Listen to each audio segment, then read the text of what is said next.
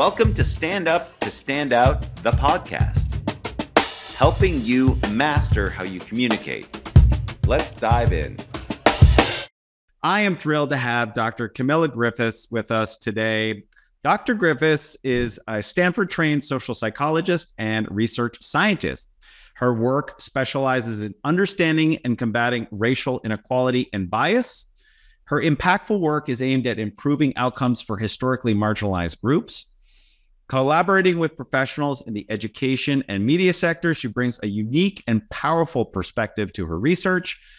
Get ready to have an enlightening discussion about leveraging feedback, cultivating growth, and using the power of social science to build and elevate everyone. Camilla, it is great to have you. Thank you. It's very good to be here. Thank you for having me today. I'm excited. It's a thrill. So I loved your article in Scientific American, and immediately after reading it, I just, it triggered all kinds of bells in my, and lights in my mind. And there's a term that is prominent in the article, which is agentic feedback. And my first question is, can you define agentic feedback and where this comes from? Yeah, absolutely. So I define agentic feedback as feedback that really puts the recipient front and center. So instead of making feedback an opportunity for me to demonstrate my expertise and everything that I know and to sort of take the wheels, agentic feedback says that the person receiving the feedback should really be in the driving seat. So I'm giving opportunities for the person to show me what they know. I'm asking questions. I am really giving opportunities for the person to be an agent in whatever they want to do. So hence the term agentic feedback. So I've studied this in the context of teachers and students. And in that context, in writing feedback, what that looks like is asking questions like, can you tell me more about this? Or can you check your spelling here? I think there might be an error. As opposed to a less agentic form of feedback would be correcting that misspelled word or rewriting a sentence that you think could be clearer and not giving the person the opportunity to rewrite it themselves. So agentic feedback really puts the ball in the court of the person receiving the feedback in order to be a more active agent in sort of revising whatever it is they're working on, whether it's an essay for school, a pitch deck at work, preparing for a presentation to the board, whatever it may be. Agentic feedback allows people the opportunity to really be drivers of their own actions and to get the support from the person providing feedback.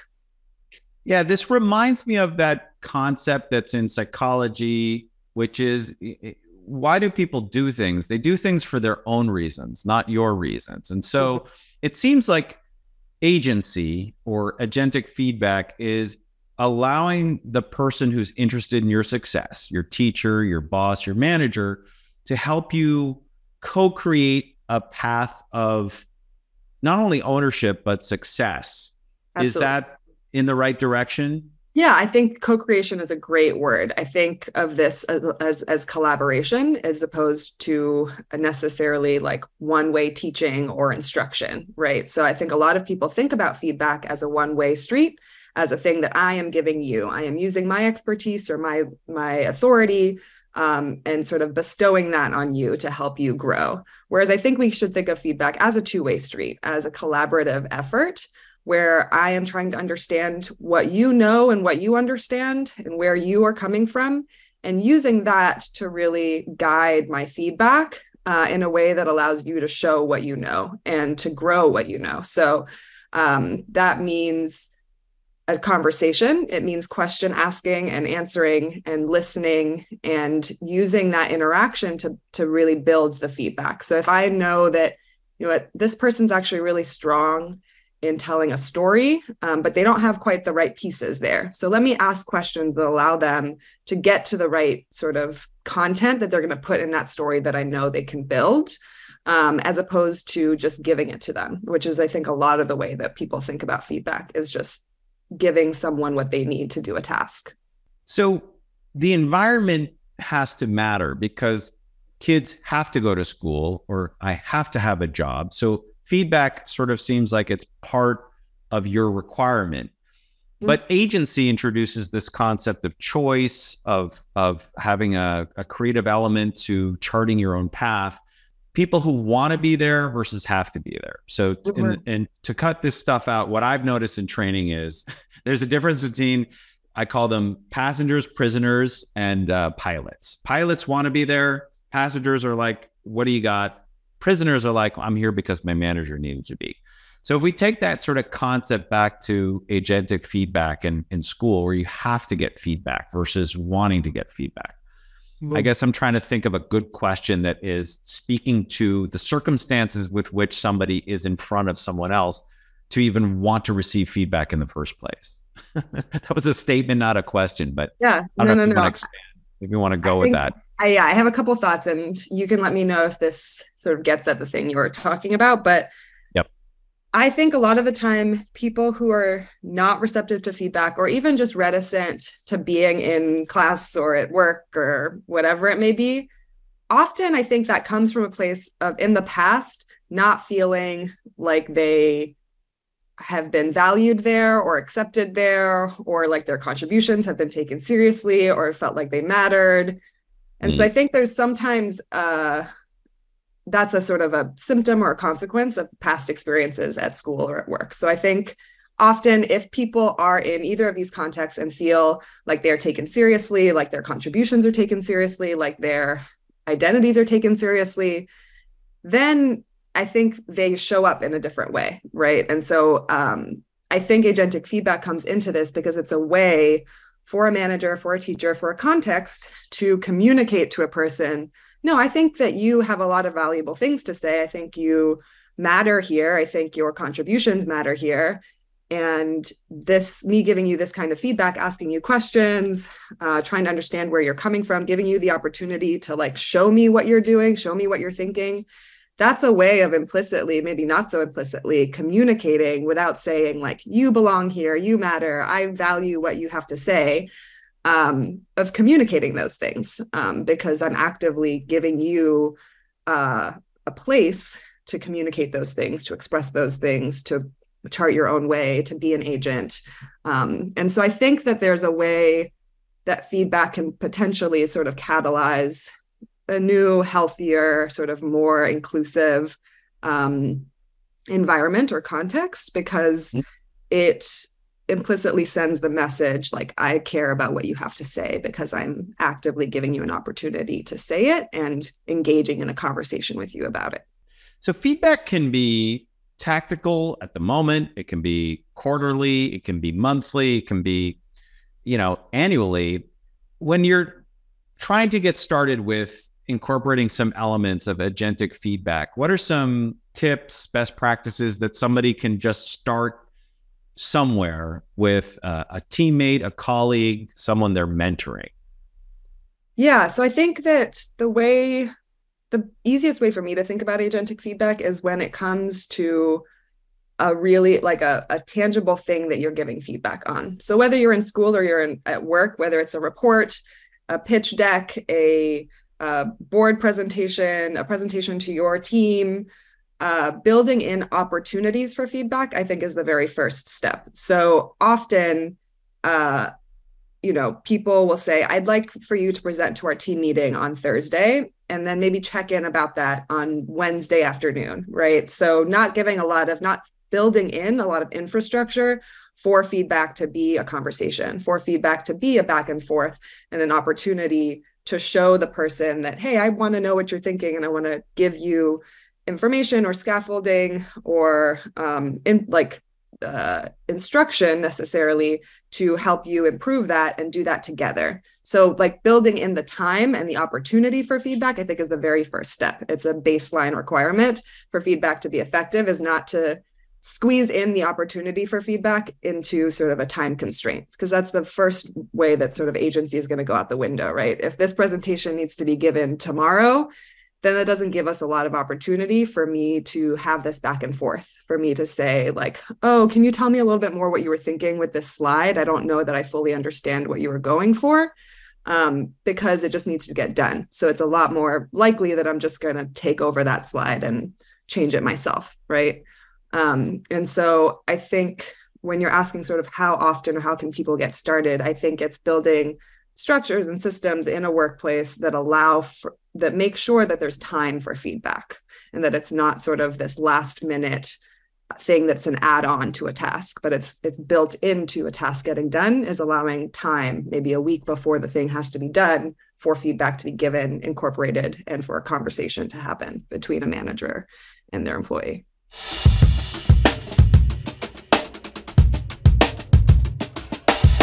So looking at agentic feedback, where you're asking somebody to own the process and own the task, how does this help separate the person from the task?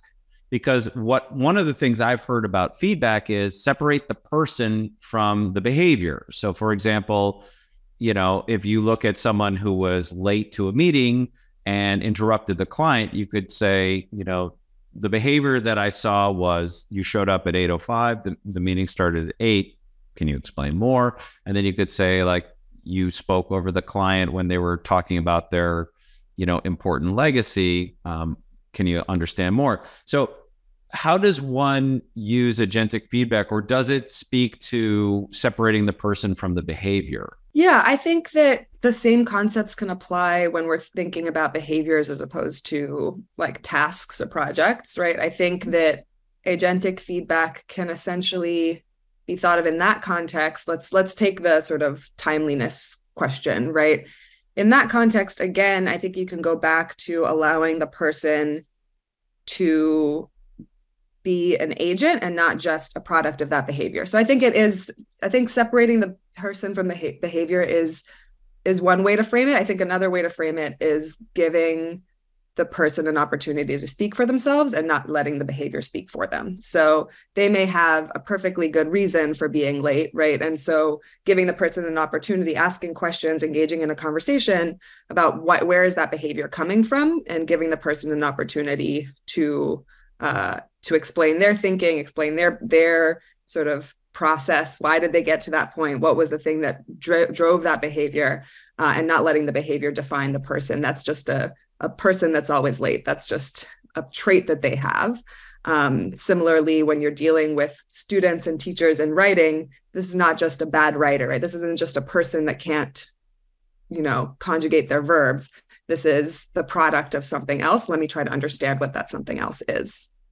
You mentioned a term, scaffolding. Can you explain what is scaffolding and how does it work with effective feedback? Yeah. So I think of scaffolding, if you think about the literal term, right? So scaffolding for a building is what you need to put up in order for everything to sort of stay in place and be solid. And so feedback is not useful if it's not resting on a bed of fundamental sort of knowledge or instruction. So in the context of teachers and education, where I've studied this, that looks like making sure students know the fundamentals of spelling and conjugation and sentence structure and, you know, constructing a 5-paragraph essay before you give them the feedback to change their topic sentence. If they don't know what a topic sentence is or how to do that, that feedback is not going to be useful. So scaffolding is essentially making sure that people have the resources, the information that they need in order to make good use of that feedback. So there's a lot of research that suggests that this is sort of like a precondition to good feedback, is making sure that the instruction is there. So in a work context, this looks like making sure people have enough resources to do the job that you're asking them to do, whether that's time or material resources or the team that they need.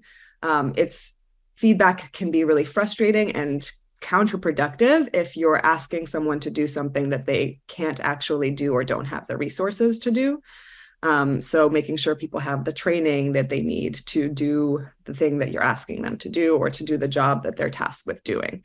And so I see scaffolding as sort of the necessary infrastructure or information that people need in order to make use of the feedback that you're giving them. So you've got to have the right approach, agency, involve them. You've got to have the right scaffolding or steps. And then what about the cadence of getting and giving feedback? Because everyone benefits from feedback. You need feedback during the activities or right after. You need feedback on a weekly, monthly, quarterly basis. How do you think about that? Or at least what is the your experience and research shown you in terms of implementing the right cadence and length of feedback? It can be quick feedback, can be in-depth, but at a certain point, you have to be able to apply it. So how do you think about that in terms of implementing the right structure, you know, in general?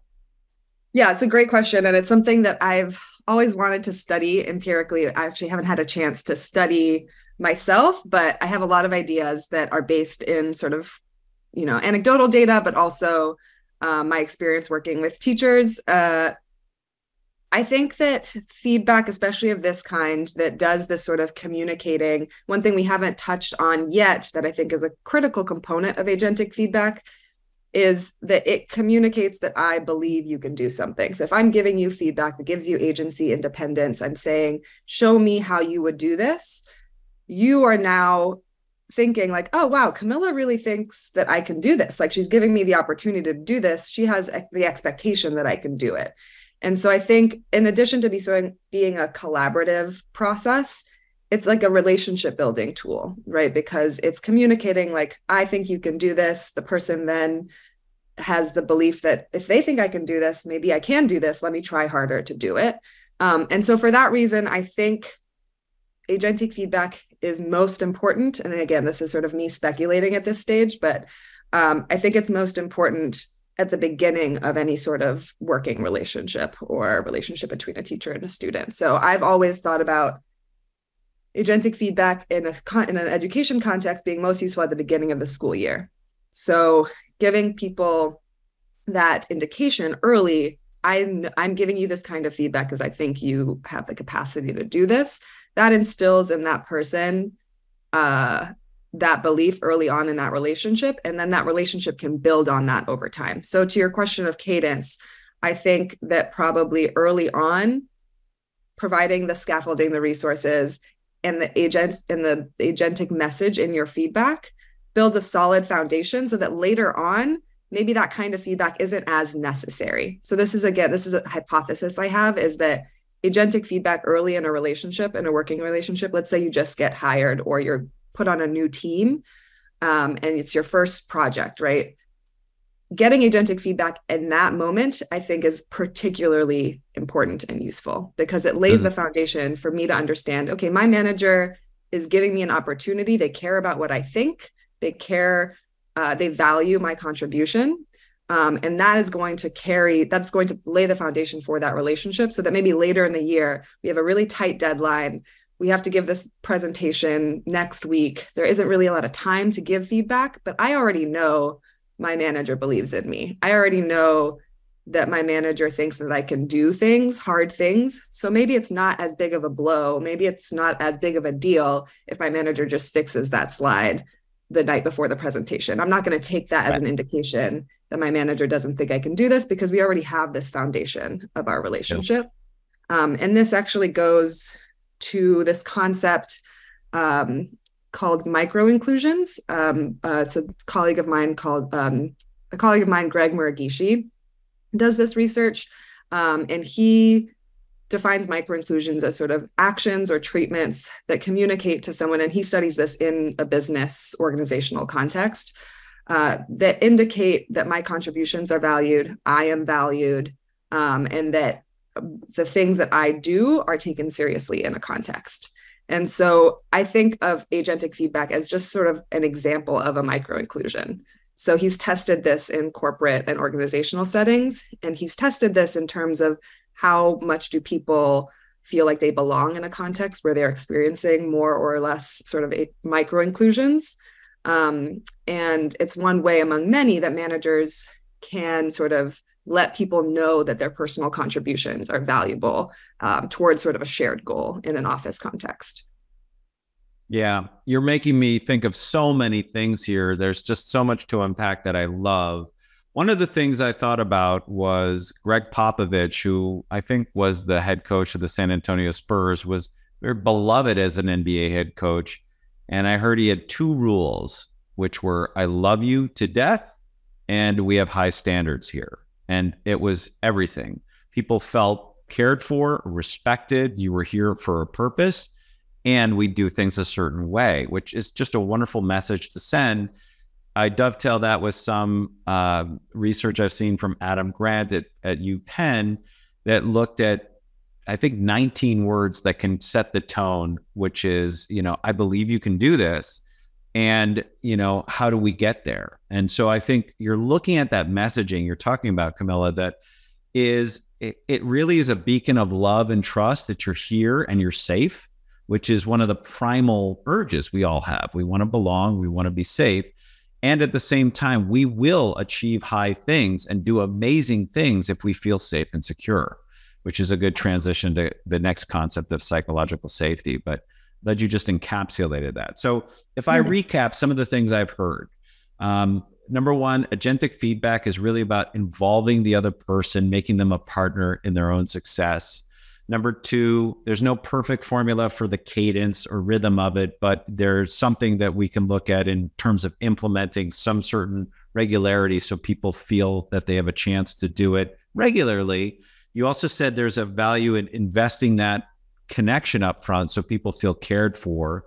I think setting the tone that this is someone who belongs here, that they're part of the group.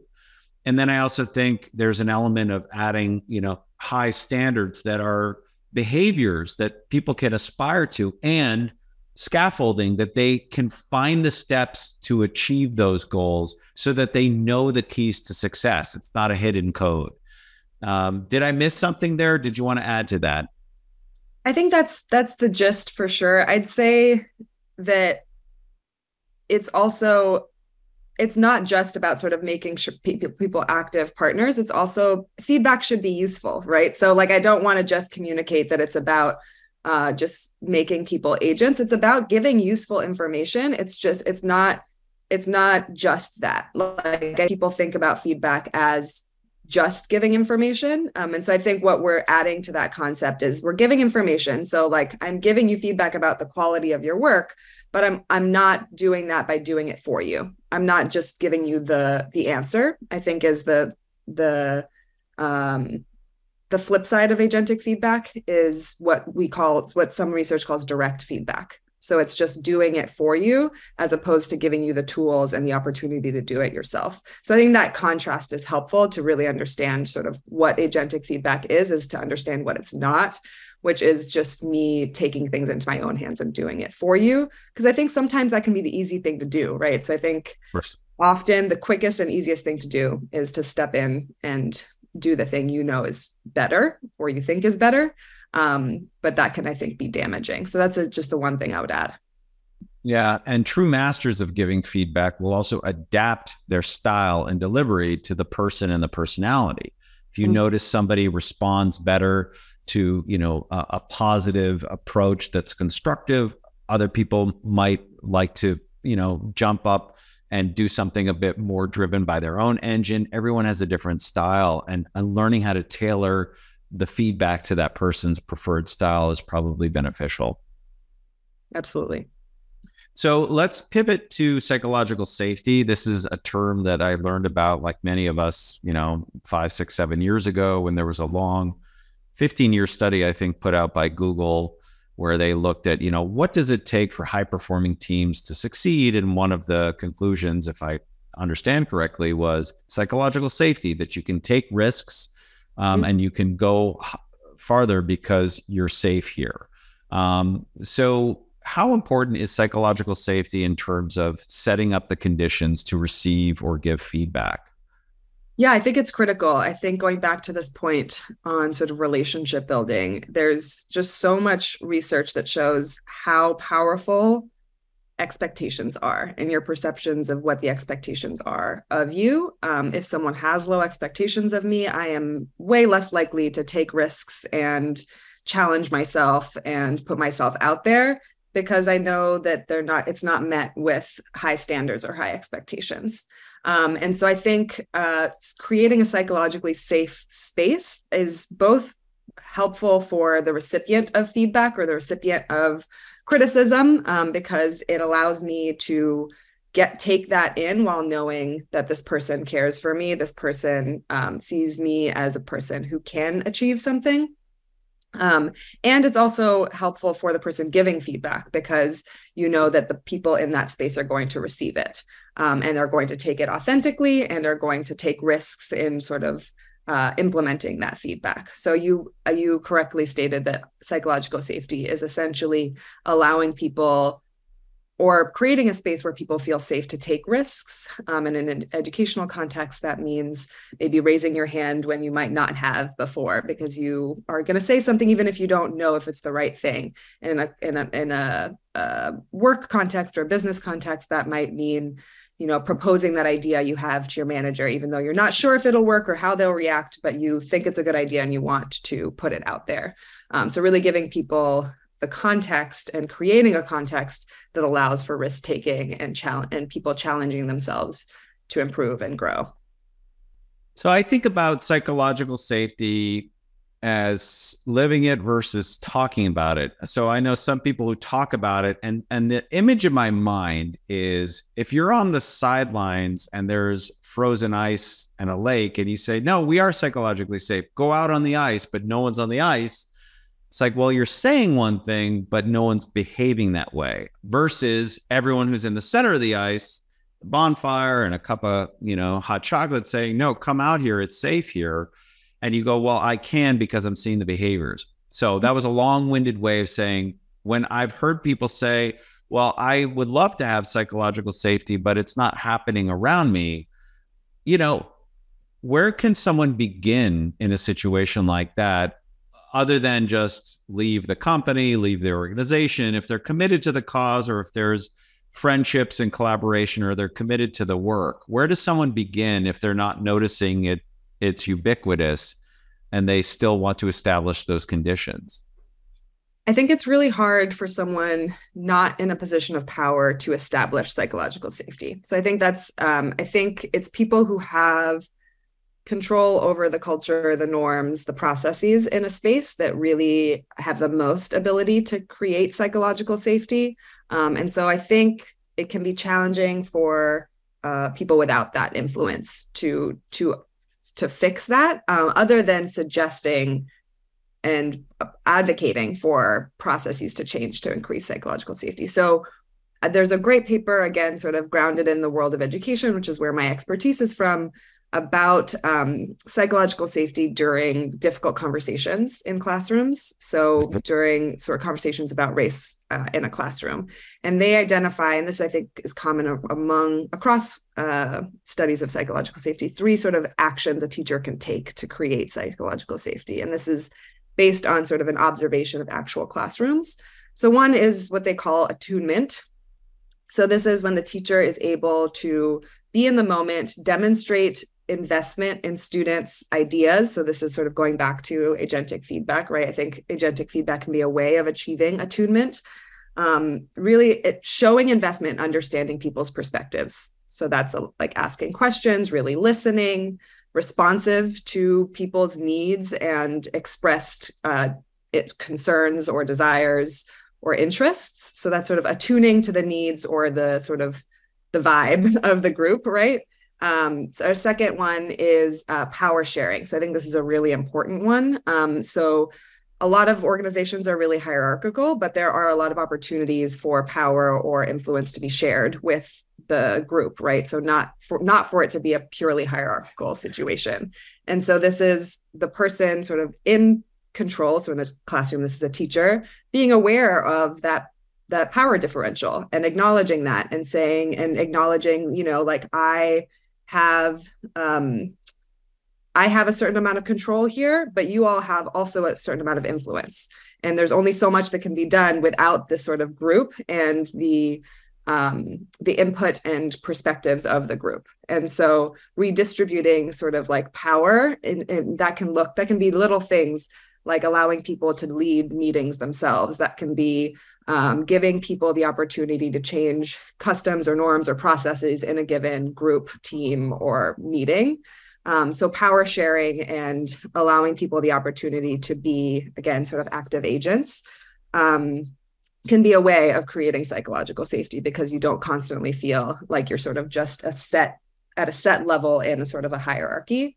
And then the third is authenticity. So in this context of this educational context, this is when the teacher sort of is an authentic person. So they share their perspective, they share their opinions, they share their concerns, their worries. They are sort of an authentic person themselves, because that models for the other people in the group, in this case, students, the ability to do that themselves. If you have modeled for you someone who's really closed off, you're not sure if they're like a real person or what they think about things or how they feel about things, it can be really hard for you then to turn around and express that. If your manager is really asking you, I really want to know what you think, I really want to know how you feel, I really want to hear your perspectives, but they themselves are not sharing those things, that can be really threatening. And that can be a signal like, actually, this isn't a place where I can do those things.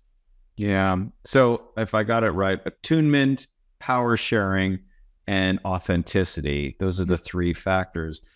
I want to talk about authenticity for a minute, because I've shared this with people, and I've seen some research that say if you want to share authenticity, you can share some areas where you've come up less than short or failed or had some, stumbles, and then also share where you've turned that into learning and success. So really adding those two elements so people can see that journey and see that you're not perfect. No one is.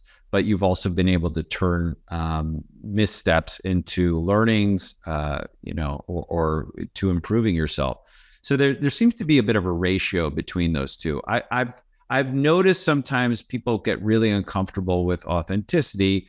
How can I share just a little bit to seem authentic? And then, of course, I want to talk about how impressive I am. And I think we know at our gut level, okay, this they said I had a hangnail once, and now they're talking about how they're the greatest manager ever.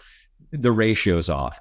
On the flip side, if someone's like, I've been in jail twice and I'm a career failure, but as CEO, we're like, wait a minute. What? So all kidding aside, like there's got to be a bit of a ratio between inauthenticity. When you're creating authenticity, talking about missteps or foibles or failings, but also talking about learnings and ways of success. How do you think about that relationship between those two to create that sense of authenticity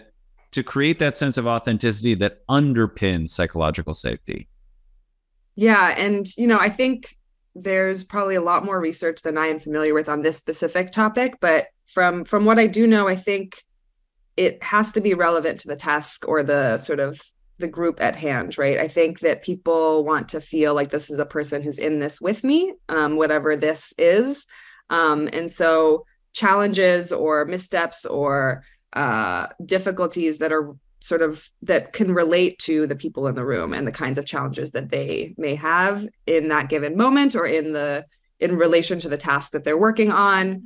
I think that can be particularly powerful because you want people to feel like they can express the challenges that they're having in that moment, right? The challenges that they're having at work.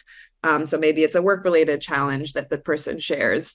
You want, if there's a conversation around identity and, feelings, like struggling with feelings of privilege or oppression, like sharing something that is salient or tangible or related to the topic at hand, I think is where you have the most potential to then create a space where it's safe for people to share that same kind of challenge or difficulty. In terms of the balance, I don't know that I have sort of like a silver bullet on that. I think that that's really going to change person to person. And I'm not familiar with research that sort of like looks at that question specifically. I think it's a really good one. And I've seen lots of examples of where it goes wrong and where it goes right. So I think that to me feels a little bit more idiosyncratic and less sort of less open to sort of a hard and fast rule.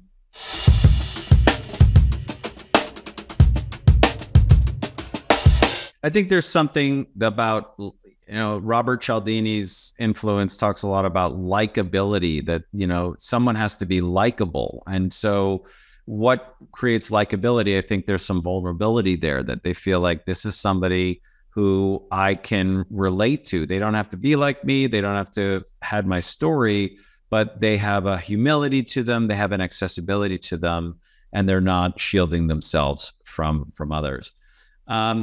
So I want to talk about when feedback is tough to give. Maybe someone is noticing someone is not changing their behaviors, or they're falling even further behind, or they have difficult news to share with that person.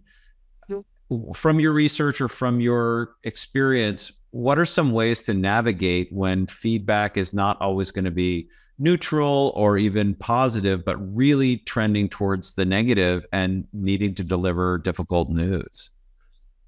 Yeah, so I think delivering criticism or negative feedback is always going to be challenging. There is a decent amount of research.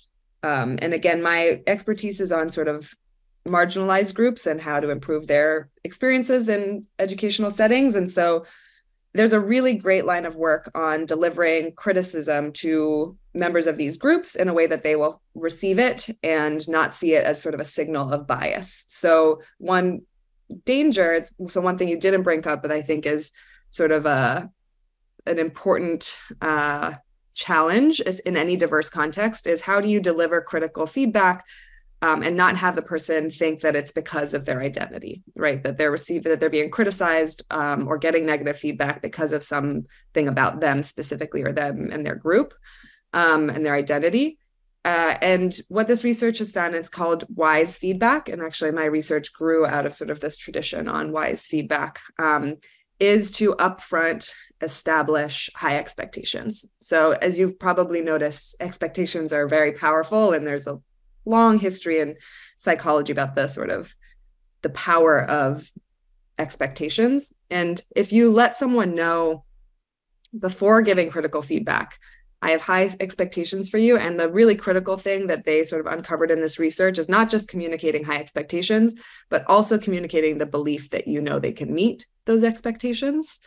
That really does a lot to frame the critical feedback. So not necessarily soften the blow, it might still be critical feedback, but it provides the context in which you can interpret that feedback. So now this critical feedback isn't because they don't think that I'm capable. It's not because they have a stereotype about African Americans or my group in general, but they're actually just giving me this feedback because they have high standards for me and they know that I can achieve them. And so this feedback is really an effort to get me to that high standard.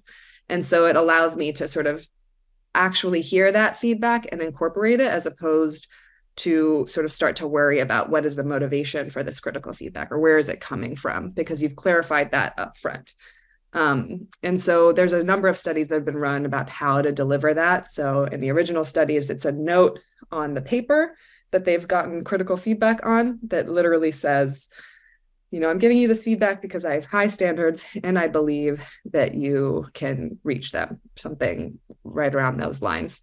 So they tested, if I put this note there versus no note, how do people then receive that feedback? And there was a significant increase in the students' likelihood of actually revising that essay and turning it in. And even more dramatically, there was an influence on sort of the students' grades at the end of the year who did or didn't receive this sort of more wise feedback.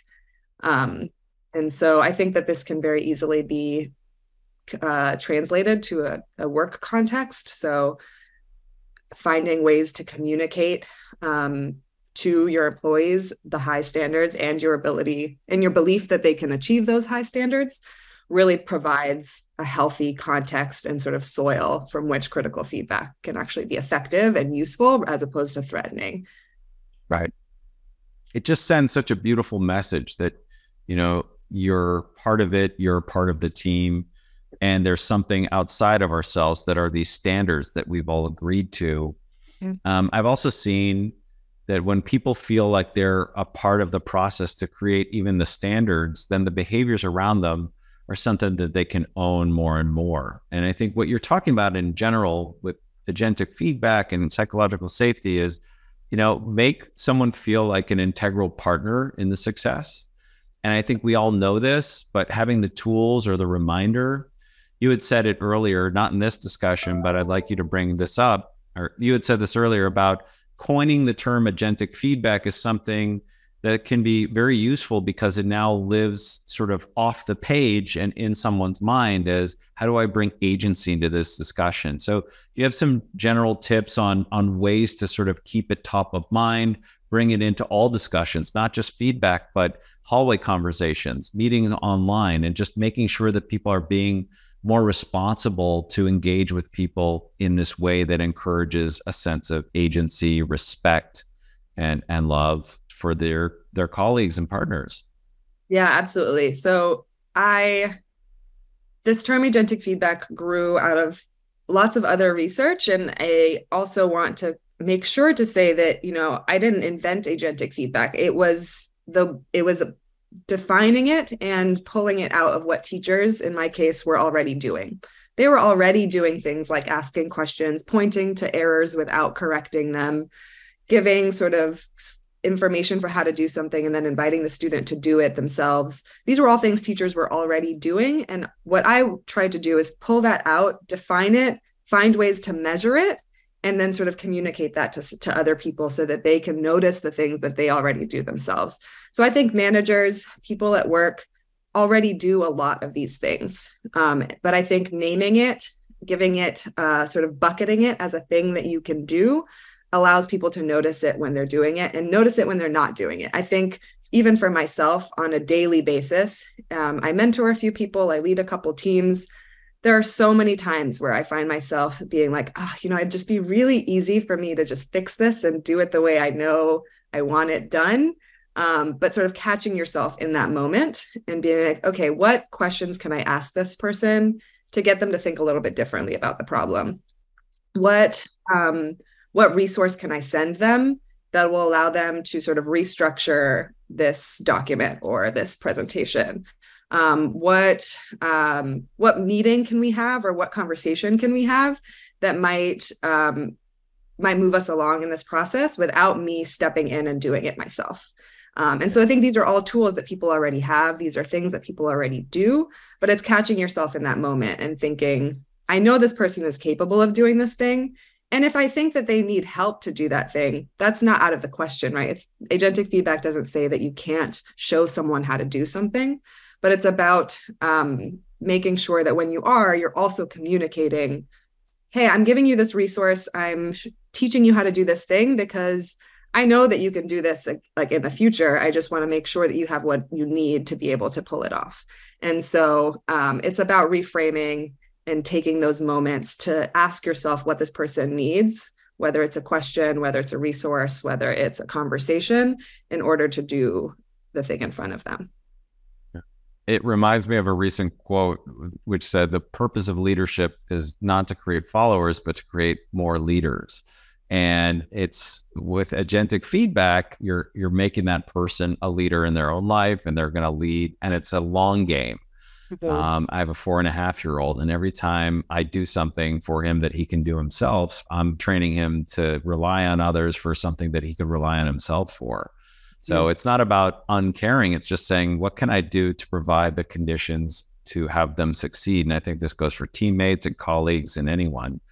And I appreciate that. Well, is there anything that I did not cover or ask you, Camilla, that you would want to cover, or a message that you'd want to share with people who are building teams and joining teams and just trying to build the future of innovation in healthcare, in tech, in clean tech, you know, people who are really committed to building a better future for everyone?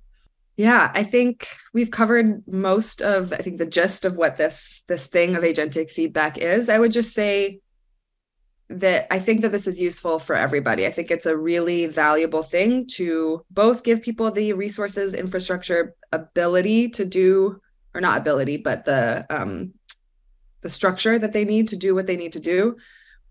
But I think one thing that's often missing is the sort of interpersonal component, especially in a corporate context. It's the communication to someone that they even if it's implicit, and I think often it's better that it's implicit. Sometimes it can be condescending to say, I think you can do this. One thing that I love about agentic feedback is that it does that communicating through action rather than through words. So it allows you to say to someone, you know what, I think you have what it takes to do this thing.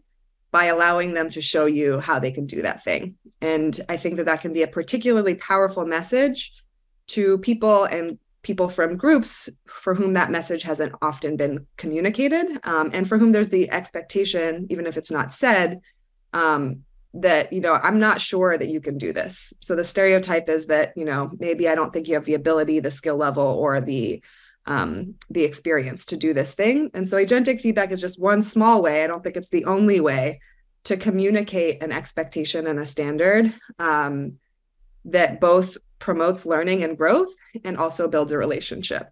And I think that that relationship building goes a long way, both in creating better workplaces and more sort of equitable workplaces. It's a beautiful thought, and it's a wonderful tool, and it's accessible, and it's available to everyone to use. So I just want to thank you so much, Dr. Camilla Griffiths, for sharing your insights, your inspiration, the tools, and just spending some time with us. I really appreciated the wonderful conversation, and there's just a lot of takeaways here. So I'm excited to listen to it again and again, and just remind myself of these principles. So thank you for spending the time today.